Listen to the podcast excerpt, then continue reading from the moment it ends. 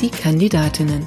Der Audio-Fragebogen zur Bundestagswahl 2021. Mein Name ist Susanne Lang. Ich bin Journalistin und werde bis September Politikerinnen, die direkt für den Bundestag kandidieren und Lust auf das Podcast-Projekt haben, zu ihrem Engagement befragen. Was treibt sie an und wie wollen sie Politik verändern? Diesmal antwortet Susanne Ferschel, geboren 1973, Ausbildung zur Chemielaborantin und zum Business Coach, 2016 Abschluss als Wirtschaftsmediatorin, über 20 Jahre lang freigestellte Betriebsratsvorsitzende, seit 2017 stellvertretende Bundestagsfraktionsvorsitzende der Partei Die Linke und aktuell erneut Direktkandidatin im Wahlkreis 257 Ostallgäu. Frau Ferschel, wann war für Sie klar, ich möchte Abgeordnete im 20. Deutschen Bundestag werden? Naja, die Frage überhaupt erst mal zu kandidieren war bei mir eigentlich so ein Prozess. Also ich hatte immer schon den Wunsch, mal im Plenum des Deutschen Bundestags zu reden, um in Anführungsstrichen ähm, denen mal zu sagen, wie es eigentlich vor Ort in der Realität, in der Praxis aussieht. Ähm, hätte mir das aber eigentlich nicht gedacht, dass das realistisch ist und bin dann tatsächlich für die 19. Ähm, ähm, für den 19. Deutschen Bundestag angefragt worden, ähm, ob ich nicht kandidieren will auf der Liste, was ich dann nach einem längeren Überlegungsprozess auch gemacht habe.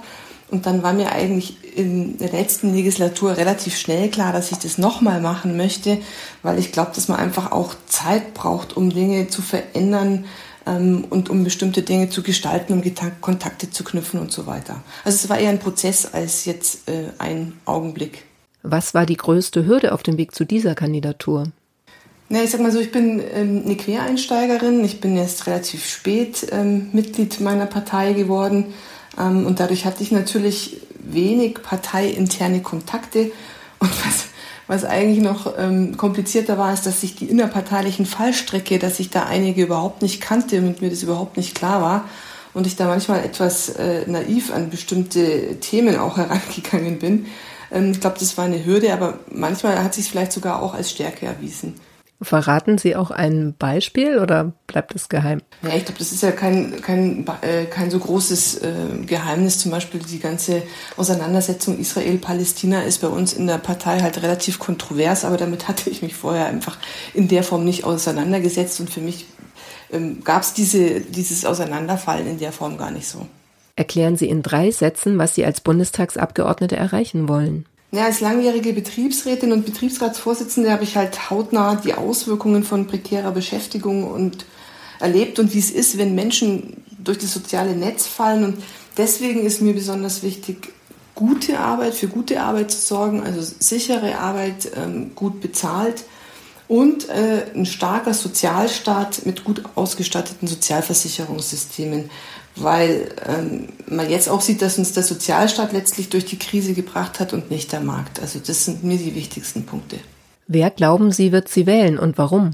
Na, ich denke mal, Menschen, die Menschen, denen soziale Gerechtigkeit am Herzen liegt, die erkennen, dass in unserem Land die Schere zwischen Arm und Reich immer weiter auseinandergeht ähm, und die Interesse haben, dass Politik nicht nur kurzfristig die Dinge regelt, sondern auch langfristig die Weichen anders stellt. Und natürlich hoffe ich, dass mich auch meine, ähm, dass mich viele Betriebsratskolleginnen und Kollegen und Gewerkschafterinnen und Gewerkschafter wählen. Ihr bisher größter politischer Erfolg war? Ja, der größte politische Erfolg, den würde ich eher nicht in der Parteipolitik, sondern in der Gewerkschaftspolitik sehen. Und zwar ist es gelungen, zu meiner Zeit als Betriebsratsvorsitzende mehrere erfolgreiche Streiks in dem Betrieb, wo ich war, zu organisieren. Es ist also gelungen, Solidarität zu organisieren. Die Kolleginnen und Kollegen sind zusammengestanden und ähm, es ist dadurch gelungen, tatsächlich real an den Arbeitsbedingungen was zu verändern und was zu verbessern. Aber das ist natürlich nicht nur mein Erfolg, sondern das war unser Erfolg. Welche Ecken sollte man in Ihrem Wahlkreis einmal gesehen haben? Ja, der Wahlkreis ist natürlich ein, sagt wahrscheinlich jeder, ein besonders schöner Wahlkreis. Ähm, also ich finde Kaufbeuern, die Stadt, in der ich lebe, ist schon mal sehr sehenswert, hat eine wunderschöne Altstadt.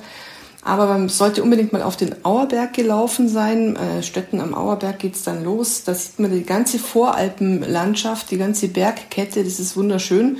Und wer es touristischer mag, der fährt natürlich an den Forkensee und schaut sich dort die Königs Königsschlösser an. Aber da ist es natürlich immer etwas trubelig. Was nervt Sie an Ihrem Wahlkreis am meisten? Was die CSU immer noch das Direktmandat holt. Ist immer noch so, ja? Ja. Wenn Sie noch einmal jemand danach fragt, wie Sie das Mandat mit dem Privatleben vereinbaren wollen, dann? Dann erkläre ich es einfach wieder. Also es ist ähm, schwierig. Ich glaube, man muss das schon sich sehr stark auch in einer Partnerschaft organisieren. Wenn Kinder dazukommen, wird es nochmals schwieriger. Ähm, ich habe keine eigenen Kinder. Mein Mann hat vier Töchter, die sind aber alle schon erwachsen. Insofern ist es an der Stelle etwas einfacher. Und ähm, zumindest bei mir war es so, dass es eine gemeinsame Entscheidung mit meinem Mann, war und deswegen können wir uns so organisieren, dass es ganz gut funktioniert. Ob auf Twitter oder am Wahlkampfstand, was war das Dümmste, das Sie im Zusammenhang mit Ihrem politischen Engagement bisher gehört haben? Ah, dass wir die, dass wir Menschen enteignen wollen und äh, keinen eigenen Besitz dulden. Ähm, und es ist halt einfach Quatsch, weil im Endeffekt geht es uns nur darum, dass wir eine gerechtere Verteilung des Vermögens in Deutschland anstreben weil wenn ein Prozent ähm, der Menschen in Deutschland ein Drittel des Vermögens besitzt, läuft halt was schief. Deswegen stehen wir für eine andere Besteuerung, auch für eine stärkere Besteuerung von Vermögen, aber mit Sicherheit nicht für eine Enteignung und auch wenn jemand erbt, ähm, soll das Häusel von der Oma oder von, von, von den Eltern da nicht in Gefahr sein. Welchen alten, weisen Mann schätzen Sie und warum? Die Frage ist natürlich, ab wann ist man alt? Ähm, das verschiebt sich ja mit seinem eigenen Alter ähm, zunehmend nach oben. Also ich habe ähm, zwei Freunde aus dem beruflichen Kontext, also aus dem gewerkschaftlichen Bereich, die sind zumindest zehn Jahre älter als ich.